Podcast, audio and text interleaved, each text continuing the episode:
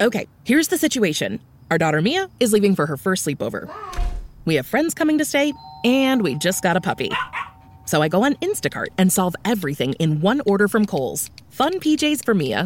Oh, new bedding for the guest room. And a vacuum cleaner that actually picks up pet hair. All delivered in as fast as 30 minutes.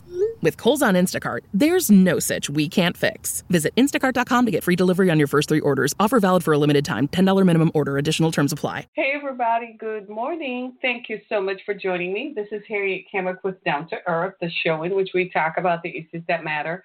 And today being Thursday, June 25th of 2020 is quite remarkable because it seems to me that we're powering through June while we slow drag, slow walk through May with the protests and with George Floyd and the coronavirus looks like it was appearing back. And now here we are. It's June 25th. We've had the Tulsa rally. That has happened. And now we're learning all kinds of interesting things. And, and now, and now, just say, and now. So, how are you all doing? It's summer, but it doesn't feel like summer. And you and I know that there's nothing we love than kicking back and enjoying summer and going to the pool, going to the beach, hanging out by the poolside, going boating, sailing, yachting, and of course, traveling. How is that for summer this year? Not looking too hot, right? Not looking too hot. So we want to we have a lot to cover. And first, uh, I want to say that uh, whilst I appreciate uh, the officers and the Breonna Taylor case being charged, being being fired, I still am waiting for charges. I don't know what it's going to take for the mayor of Kentucky to ensure, and the prosecutor, the county prosecutor, and the attorney general to make sure charges are filed. But CNN is also reporting that there's been an uptick in gun violence throughout the country. I knew this was going to come because have you noticed that the focus now is not on the marches, the protests, and the conversation surrounding racism. That it has shifted now to the coronavirus. That is not because the coronavirus wasn't always happening. That's because it's directed. That's something they want to do to shift the focus because they want you not to march. They want you not to raise the standard and to raise awareness of the issue of systemic racism. Of course, the news media is owned by whites who are in power, so they have the money, the influence, and the power. And naturally, they don't want these conversations to continue because it's bad. It makes them look bad because the more the light shines on racism is the more you realize how systemic it is and how embedded it is and how much uh, how endemic it is within the, the the fabric of the American society. It's the more you see it, it's the more you realize that there's racism in media. How many black anchors are there on CNN? There are none on Fox, that much. How many are there on CBS, NBC, ABC, and so on? Right? The more you look at it, is the more you re- they, they they don't want you to focus on it because then you're going to raise the standard and you're going to say, wait a minute, you're talking about it, but there you are. You're a beneficiary of white supremacy and white power. So they don't want to talk about it anymore. Now they have shifted the conversation to the coronavirus. They don't want to talk about the police and its relationship with the community.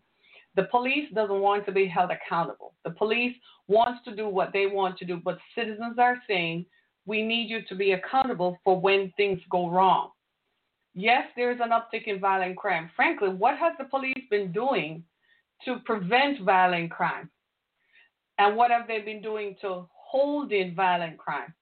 The police always existed, and violent crime always existed. Violence against women and children was still high. Gun violence was still high, long before people talked about defunding the police. Now, personally, I don't believe in defunding the police. I believe the some of the funds that they have should be repatriated and redirected to include social programs. I do believe that there needs to be some sort of reform because why are the police responding to when you call and say my uh, my family member is crazy and acting out? I don't believe that that's the police's problem. I believe you should have something like a 311 for crazy family members. Right? I believe the police should focus on violent crime. Crime fighting should be their ambit. Crime fighting should be what they're about. Like I said yesterday to a police officer on the phone, people who commit crimes run from the police, but people who are innocent run to the police. I believe the police know this by now that when they go into a in, into a situation, the people who are running to them are the innocent ones. The people who are running away are the ones who are guilty. But be that as it may, this whole conversation needs not to stop because it has to end somewhere.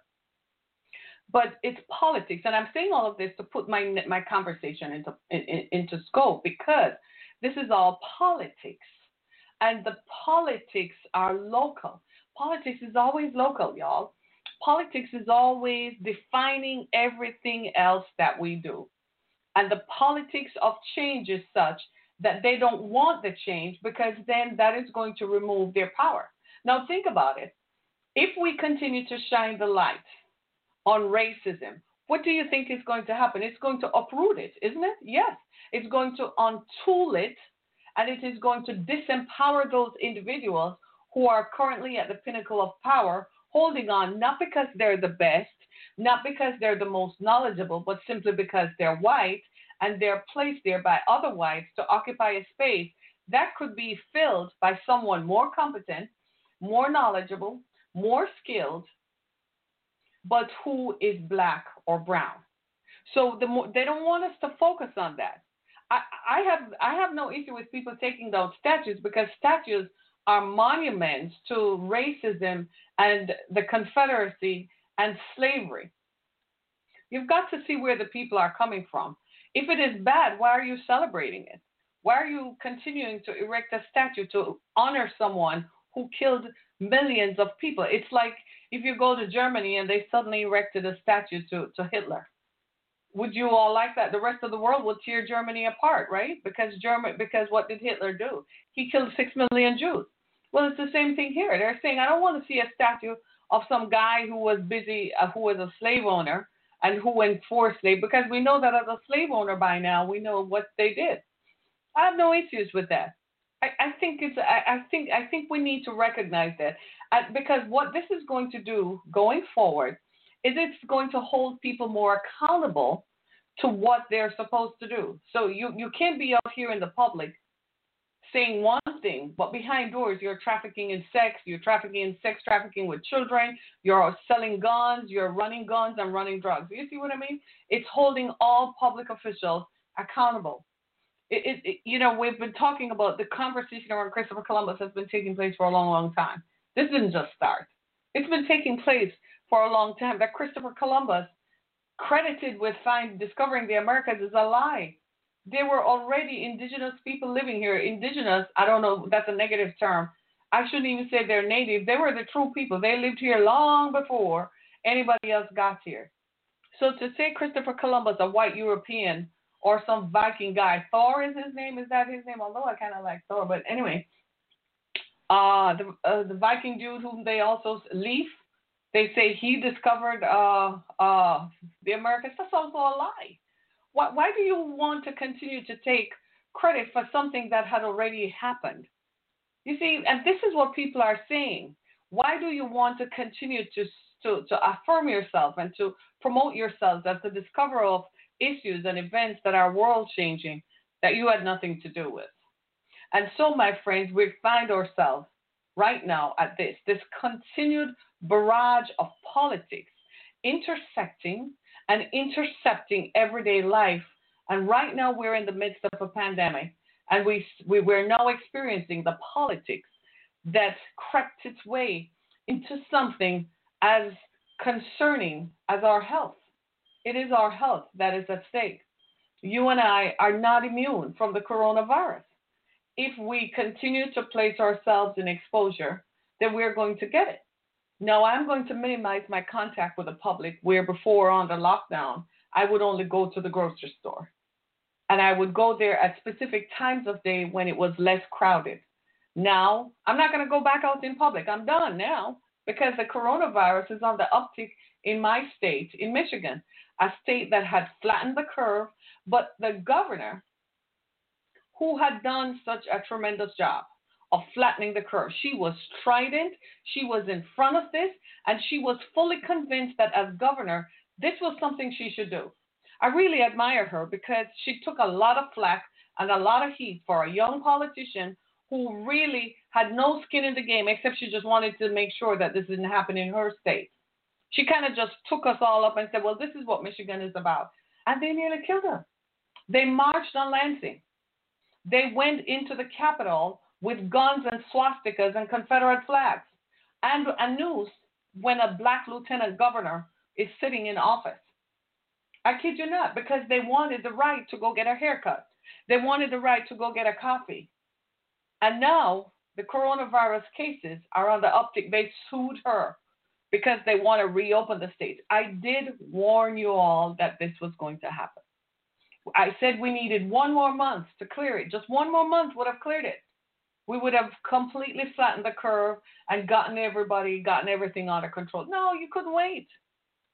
And now, you know what they're banking on? They're banking on herd immunity. You know what herd immunity is? Herd immunity is when everybody has been exposed to it, then you are less susceptible. Here's the problem with that that takes years and a long, long time to develop. That means all of us would have to be exposed to the virus. That takes a long, long time. So now politicians are now saying they're not going to reopen, they're not going to shut down states. So you still value the economy and value money over everything else.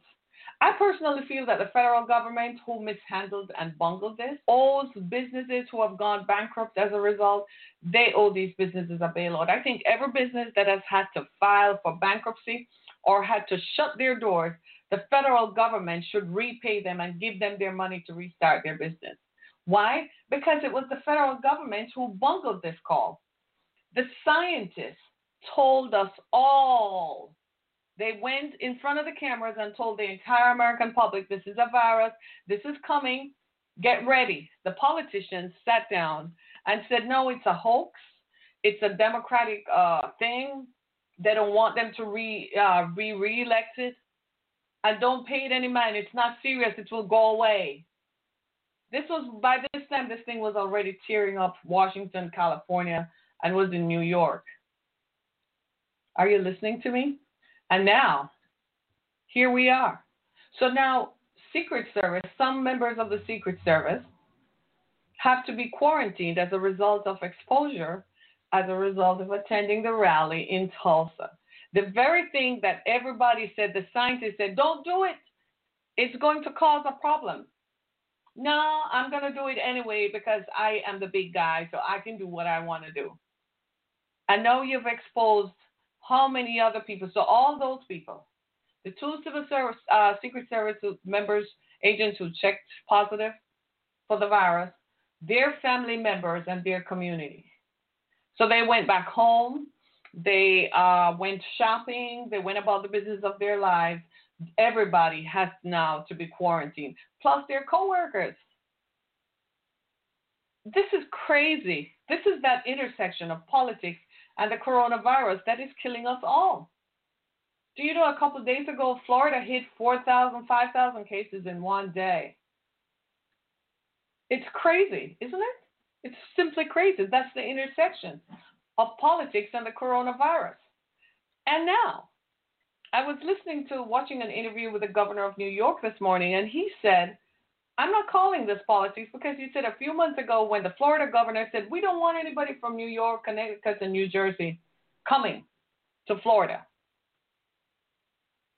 Now the situation is reversed. They're like, well, we're not going to stop you at the border because constitutionally you're allowed to travel freely within the country from one state to the other. But what we are going to do is to ask you to quarantine for 14 days. And as the governor of New Jersey said, he said it's not a polite request. So if you're coming from Florida and you're headed to New York, Jersey, or Connecticut, you are required to quarantine for 14 days. Imagine that. And now the states, all these are red states, by the way Florida, Utah, Arizona. Oh, I'm just reading them to you. You want me to read them to you? Florida, ready for them? This is the roll call Florida, Texas, Utah, North and South Carolina, Arkansas, Arizona, These are all red states. They're as red as you can get. All these states are seeing an uptick in the coronavirus. And don't forget our friends down in Georgia. All these states are seeing an uptick in the coronavirus. And you got to ask yourself, what on earth is going on? Now, the thing about the virus this time, remember when the virus first started, they told us what? That young people couldn't get it. Remember that? So young people were like, hey, I can go party. If it's not affecting me, why do I have to put myself away? Guess what now? The age group most commonly affected is 18 to 35. Imagine that. Interesting, isn't it? Mm-hmm. What is even more interesting is that the infection rate for people under 50 is higher than it was before. Could be that a lot of the folks in nursing homes, they've managed to control that but we don't want it to go back to nursing homes because then we're going to lose more of our family members who are vulnerable. I don't want to see go to daycare. Do you? Remember when I talked about this that how are you going to feel if you go if you go back to work and then your baby comes home sick, your young child comes home sick? I don't want to go through that as a parent. I would not want that. But here we are because politicians who are interested only in the vote, politicians who are interested only in seeing themselves on the news and who are interested only in in in in in, uh, in just talking, talk, talk, talk, are putting our lives in danger. The coronavirus does not go away because we wish it to go away. The coronavirus is a virus that has gotten out of hand. If we really had watched what happened in China, we would have been more schooled about it, but we ignored it. Do you know, for instance, right now in Beijing, Beijing has restricted Beijing, China, the capital of China. Beijing has restricted travel from other parts of China to Beijing. What are we doing here in the United States? After the virus resurged in Wuhan, now it's in Beijing. Do you know how far away these two cities are in China? They're thousands of miles away. But here we are. And we're looking at this as if it's a joke and it's a hoax. I watched all those folks go to the rally in Tulsa. Nobody wore a mask. So you're all talking and laughing amongst other people who probably were asymptomatic. But you might have a pre existing health condition that will make you more susceptible. You might have congenital heart failure. You might have respiratory illnesses. You might have high blood pressure or diabetes that makes you, and if you're a smoker, you are even more susceptible. And there you are sitting in, a, in an auditorium filled where everybody's droplets from their mouths was going around, and you would wear a mask? I am one of those persons you're going to encounter in public wearing a mask. I am not walking out there to breathe the same air. As much as I love you, I'm not going to breathe the same air that you breathe because I don't know. This is that intersection of politics and the coronavirus. Now we're going to see even more disparities in healthcare and the distribution of resources than ever before. The states I mentioned, Florida, Texas, and California, for instance, those are heavily brown states, aren't they? Mm-hmm. Arizona, right? Those are heavily brown states. Now you're going to see more disparities in healthcare.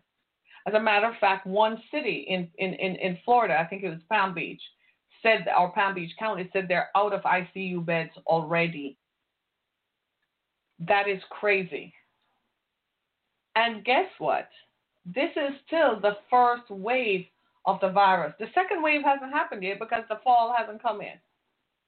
We're still in the first wave, just like the scientists had said.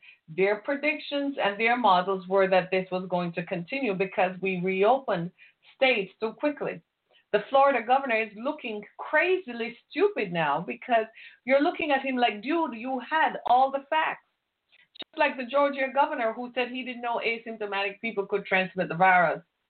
And now that's all that's going on because 18 to 35 year olds may not display the symptoms, but they're transmitting it to others who are more susceptible. People who smoke. And we know young people smoke, they vape a lot, right? They go get high on their weed or whatever they smoke. whatever their drug of choice is. They may not say it on national TV, but I can say it.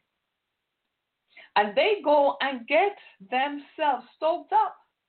So they're more susceptible. Are you listening? They're more susceptible.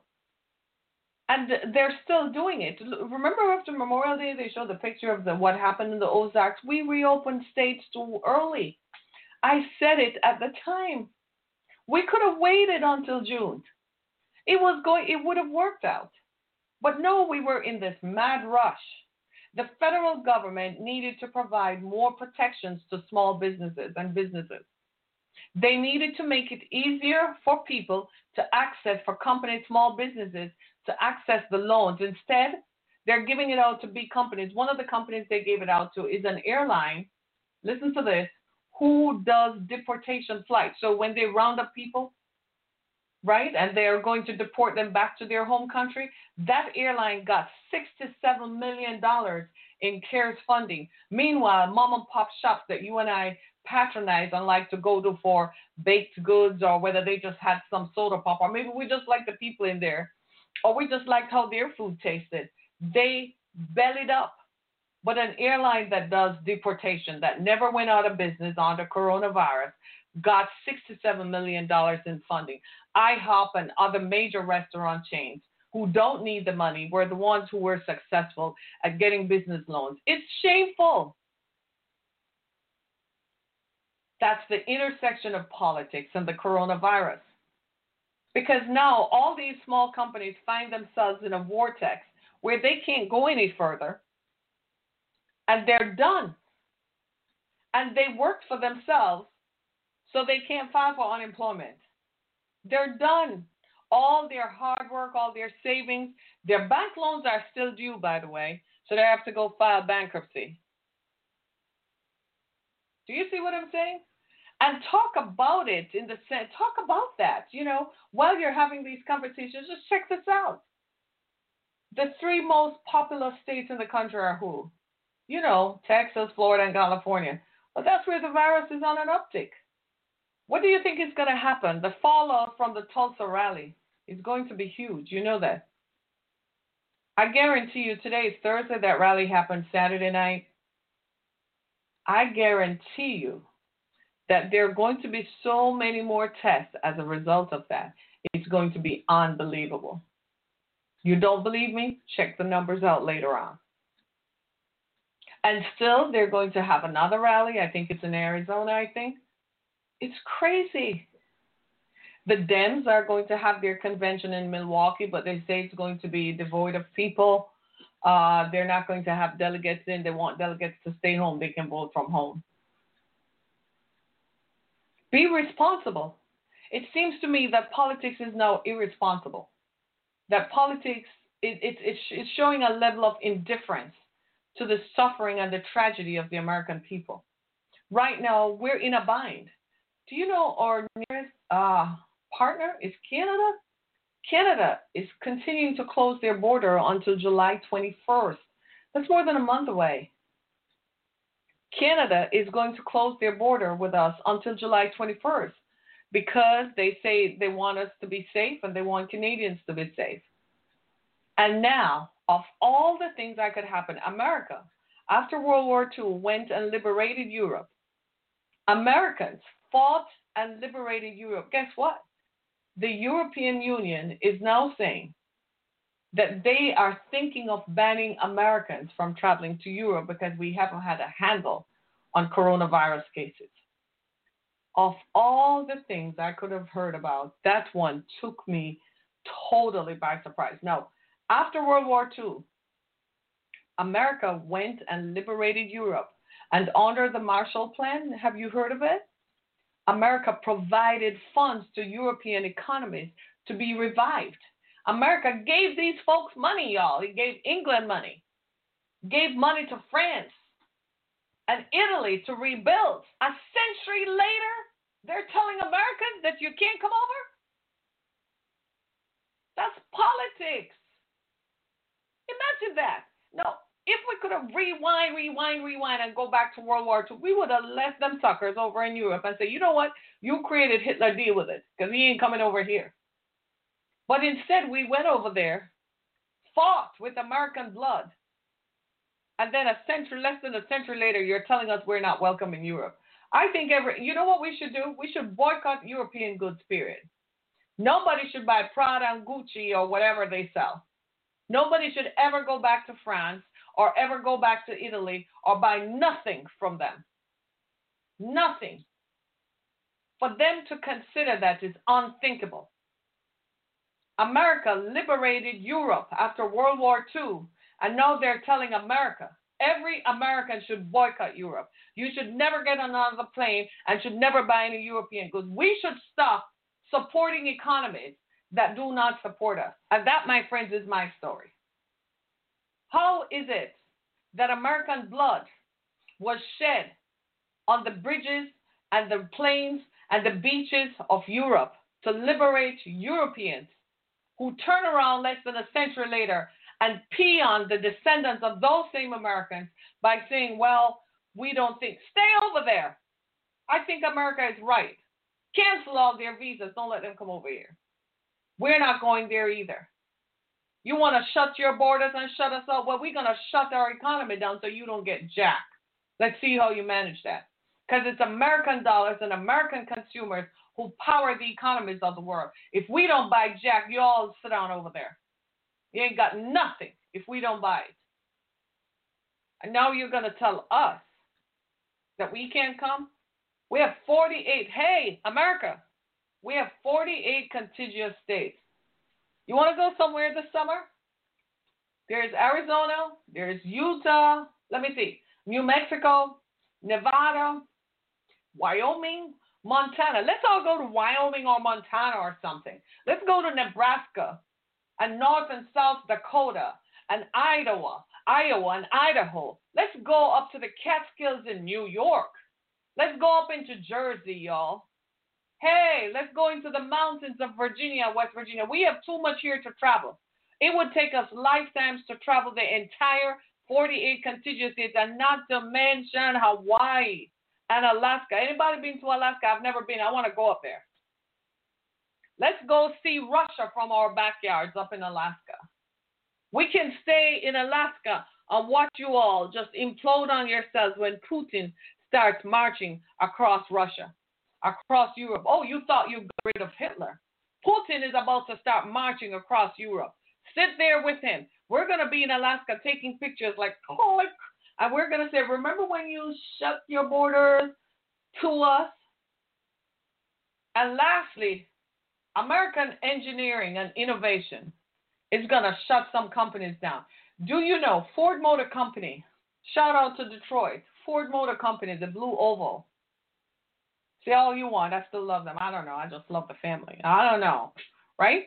Ford Motor Company has bailed out so many car companies in Europe, especially in England. They bailed out Rolls Royce, they bailed out Bentley, they bailed out Rover Sterling. They bailed out Range Rover, Land Rover, off which I want one, but nobody needs to know that. Right? Right? Ford Motor Company bailed them all out. You know where Ford Motor Company comes from? Detroit, Michigan. Mm-hmm. They started in Dearborn, Michigan. Mm-hmm. They're based in Dearborn, just right down the street. Just take Southfield Freeway, boom, go down and you'll see Ford Motor Company World Headquarters. It's not even ostentatious and a pillar of capitalism. Uh, it just looks kind of ordinary, like maybe five stories high off the ground. You know, just real ordinary. They don't spend a lot of money on that. They, they, they like their money in the bank. Ford Motor Company. You know who is Ford Motor Company? They're as American as apple pie you could not consider them anything else. They will tell you that I'm American and I'm from Michigan. I'm from Detroit. You meet any member of the Ford family and they're like, we're from Detroit. And when they say Detroit, they're not saying it for you to ask which Detroit. Not Detroit, Minnesota. There's only one Detroit, and it's here. That's American ingenuity and innovation. That's American dollars bailing out Europe. And now you're going to shut your borders. You should keep them shut and watch Putin because Putin ain't coming over here. Putin ain't crossing the Bering Straits to come through Alaska. Are you crazy? They tried that the other day. And some jets just found them and said, Hello, where you going, brother? You're in our airspace. Turn back before we start pushing buttons. Are you hearing me? Putin is going to march across Europe while you're all sitting there in your it's the same it's the same supremacy idea that caused you to march across the Atlantic and go look for slaves and bring them to the New World so you could make money. It's the same idea you're looking down on the American colonies. Like, seriously? I think that guy, Lyndon Johnson, had it right. The story goes that Lyndon Johnson was an American president right after JFK. England was running out of money in the early 60s. They didn't have any money. Johnson was the president right after JFK, so it was about the mid 60s. England needed some more money under the Marshall Plan. They sent an emissary to to uh, to, to, to, to the White House in the person of one of their own.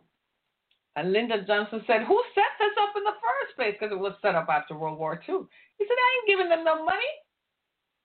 He eventually relinquished and gave them money, without which England could not have restarted. That was American money. And these suckers have the nerve. Huh? Y'all hearing me? I'm serious about this. You you you got to get to the stage where you you call it what it is. You want to play politics? Well, we can play bigger politics with you. I know, don't get me wrong, it was the American president who first shut the borders. I thought that was premature at that point. Travel should have been restricted. Language and messaging is very important. You see what I mean? So it should have been, well, in consideration of this, maybe we need to modify, uh, you know, the exchange of travel between countries maybe that needed to happen. It, it, the language could have been modified, but the intent was not to should have not was not to cause hostility and acrimony. But I believe what the European Union is doing now is, as far as I'm concerned, is acrimonious. I'm like, who? Matter of fact, I'm adjusting myself. I ain't going to Europe after this. I have uh, this is what I have 47. Actually, I have 49 other states to go explore. The ones I don't know, the ones I don't know, I, I know most of them. So the ones I have never been to, I, I need to go explore them. So I'm gonna start doing that. My next summer trip next year, yeah, I'm gonna go. I'm not going to no darn Europe. I'm gonna go down to South America and stuff. I've been to South America. I, I think it's time we go south, don't you think? Yeah, let's go south of the border. Mexico, we always travel to Mexico. I think Mexico should be free and open to everybody. That's just what I'm saying but that's just me. Uh, but we should go south. Yeah, through Nicaragua, Guatemala, Honduras, head down into Guyana, Brazil, yeah, Argentina, Peru, Uruguay, yeah. I think we should go there. Mm-hmm. I think that's where we should go. Stay on this side of the continent. Stay on this side of the world. Leave them over there. Let Europe, when, when Putin starts marching through Europe, let them deal with that. Trump was closing the base in uh, Germany. You know what that would do? That would destabilize Europe. you realize that? That's that intersection. So the coronavirus created this disconnect in people's minds that people start forgetting where your help comes from. People start forgetting who got your back and who is uh, by your side and who has been by your side all these years. So what if we had a guy in there for four years who didn't understand the politics? So what? You're going to judge the history of our relationship by one guy who is on his way out? He's not going to make it. This was a mistake they made. They were in some kind of hegemony where they felt like this guy was going to be their white hope because they were so tribal in their politics. But the bigger picture is that America has always defended the rest of you all. We've always come to your defense. We've always come to bail you all out. We've always been there as your supplier, as your provider. We provided safety, security, and finances when you needed it. So you're going to knock all Americans based on one man? Are you serious? Then what you're going to find is that the rest of us are going to stand up. It's not that we really like the guy. We're just going to stand there and say, oh, so that's what you've always thought. You've always been jealous of our position. So now you think You can take over. We should have left your asses under under on the Nat season and let you flounder. So you know what's going to happen the next time when Putin and the next dictator rises up. What are we going to do? We're going to leave you all to figure it out. And so you know what? America is for Americans first. Because this is crazy. This is just crazy. Right? I only have a few more minutes, so I want to delve into this. So, when you look at this, the fact that dozens of Secret Service agents are now manifesting, that's going to continue to happen, right? Some people are saying that this, the virus, by after July 4th, which is next week, we might be seeing apocalyptic cases, surges. So it's going to be pretty intense for a minute there. I want us all to bear in mind too that this happened because we were we didn't manage the virus well. At the outbreak, before it even got here, we should have had controls implemented. And to this day, even in spite of the facts, you're seeing the facts, people are still in denial and won't wear a mask. I don't understand that. I don't want to breathe your air. I, I found myself, I went to the mall yesterday and I went to the mall because it's part of my self care regimen. I haven't been to the mall in three months. And it was the anniversary of my mother's death yesterday. So I went to the mall to make me feel better, right? I can't go to Canada, can't go anywhere. And I was amazed at the number of people walking around without a mask. It shook me, you know, it shook me. I was like, seriously? I had my mask on. And I encourage you all to do so. Wear a mask. You're breathing in the air of people who are asymptomatic.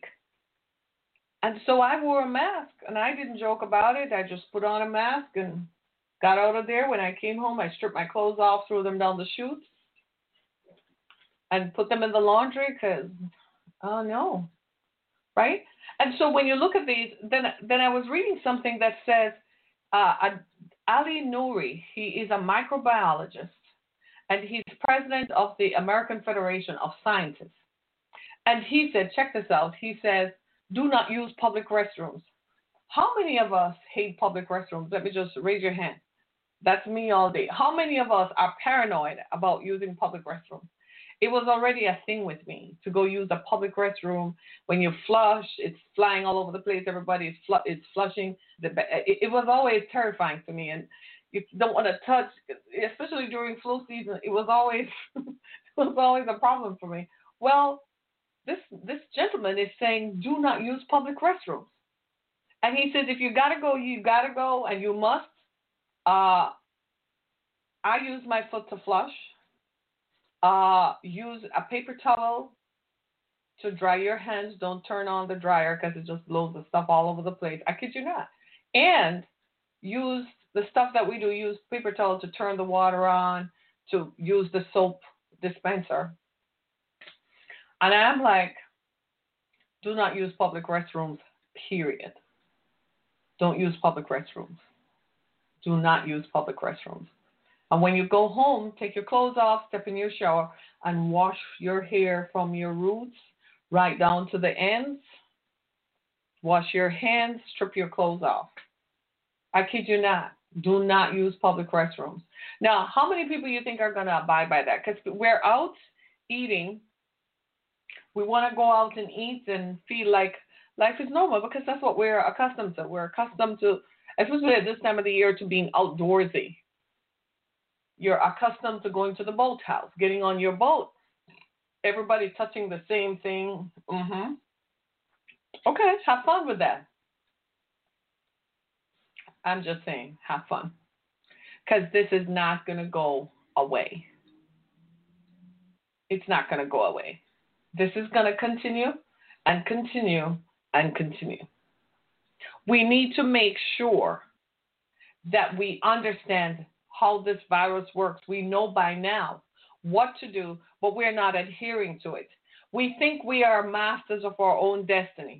we found out that we're not in control as much as we thought because a virus erupted that took over the whole world. We thought our borders protected us, our engineering, our automation, our innovation protected us, and then we found that it's a people produced bacteria. It's it's it's a human connectivity issue. So wherever human beings come together, then it would happen. So people who went to China to celebrate the Chinese New Year brought the virus back to Europe and North America and to South America because it's a human transmission that we're dealing with. So if it's human transmission, different people have different perspectives. Different people have different hygiene standards. Everybody is not the same body. Everybody's body is not the same. Some of us are more susceptible to virus transmission than others.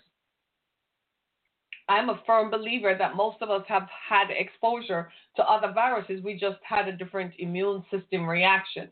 This this virus is proving that either you got it or you don't.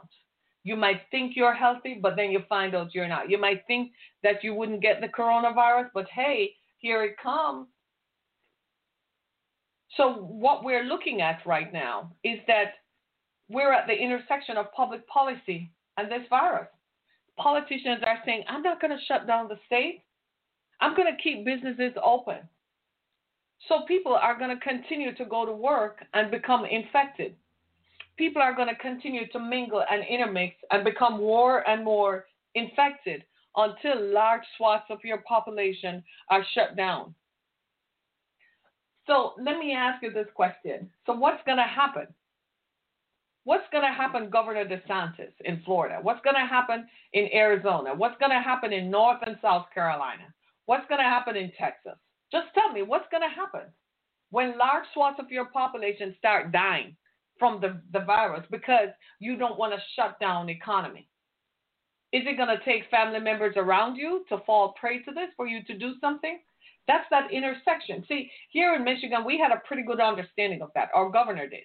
Our governor said, well, make no mistake about it. This is going to affect all of us. Let's just do this and do the hard work now so we can survive later. She did. They nearly killed her. They threatened her. They gave her death threats. They showed up at her house with guns. Stan stood outside her living room windows with guns pointed inside while her children and husband are inside. So the president probably just said, you know what, it's not worth it. You're not a revolutionary. We don't want to lose our lives. Give it to them. Let them have their way. And what happened?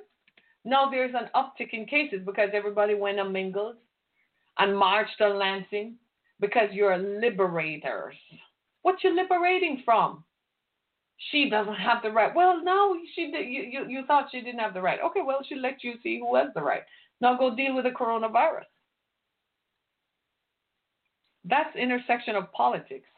At least in that case, that came out well. But what about in Florida and Texas? I'm really concerned about those states. There are lots of people living there who are black and brown. The inequities and disparities in healthcare alone is challenging enough and is going to prove to be the barrier and that equidistancing that's going to produce, produce the record levels of hospitalizations that are already occurring. If more people are hospitalized, what it is telling us is that you are not in control as much as you think. That means people are really sick, and eventually your healthcare system is going to be overwhelmed. You only have so many beds available for for infection for ICU. Uh, it's one of those things that the coronavirus showed us. There are only a hundred thousand ICU beds in America. I know we're arrogant enough to say, well, we don't really get sick, blah, blah, blah, but you never really thought that a large scale thing like this could have happened. What if something had happened one day?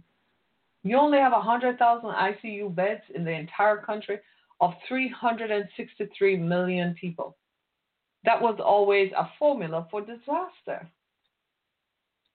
Now, the arrogance of the EU to think that they can shut the borders to their liberators is remarkable. It's remarkable. Again, they're playing politics. And I think as Americans, we should reconsider some of the agreements we have with them. I personally am not going to buy anything from France any soon. I used to use L'Oreal uh, makeup and L'Oreal founda- uh, face moisturizer. I'm not going to buy that crap anymore. For what? Because you dared to play politics with your liberator. Right? All these folks, all these politicians are grandstanding. Nobody is thinking about the people involved. There is an intersection politics, people, and health. That's what we're seeing played out. Our economy. We've made the economy central, but the economy was never central. The people were essential. The people are who makes the money and who make the mayor go round and round. It was never the money. It's the people. If the people don't get up and go to work, if they don't take their money that they're paid to go shopping, nothing goes round and round. All this time, it has been centered on Wall Street and the technocrats in Wall Street, the autocrats in Wall Street. Yes, I said it, the meritocrats in Wall Street. America is fast becoming a meritocracy based on how much money you have as opposed to the focus being on people. Do you see how that played out? Yeah, you wanted the stock market points to go up. And guess what? More people got sick. But there is an indifference from politicians when it comes to massive numbers of people being sick. That's our intersection. That's where we find ourselves right now. As a republic, we now have to figure out what is more important to us. Is it our people or is it our money? We have the ability to do both. We just choose to focus only on our money. No, if you focus on the people, then all things will come because the people will become loyal and the people will strive to maintain their position and maintain their society as they see it. This intersection is something that we're going to see played out in the next few weeks. And I'm afraid it's not going to end well. The numbers are going to go up and it's going to look as if we as Americans do not even care about our own people. How are we going to convince the rest of the world that we care about the people living in your borders when our own people were subject to public policy from politicians that made them sicker? Interesting times, isn't it? Yeah, my name is Harriet Kimmick. Thank you for listening to me this morning. Go to my website, harrietkimmick.com. Make sure you follow me on Twitter, Facebook. I ain't seen you all on Twitter. Follow me on Twitter, Facebook, and of course, I'm on Instagram as Harriet Kimmick. My podcasts are available on Spotify, iHeartRadio, as well as Apple, Google Podcasts. Wherever there's a podcast platform, you can hear Down to Earth with Harriet Kimmick. I just want to tell you thank you so much this morning. Thanks, everybody, for being with me. Let's continue to hold each other up we still have a number of issues that we're dealing with all at the same time. It's just coming up all at the same time. We can do this. We're strong. We can do this. Thanks so much, everybody. Be blessed. I keep thinking today is Friday, but it's not yet. Wow. Thanks, everybody. Be blessed.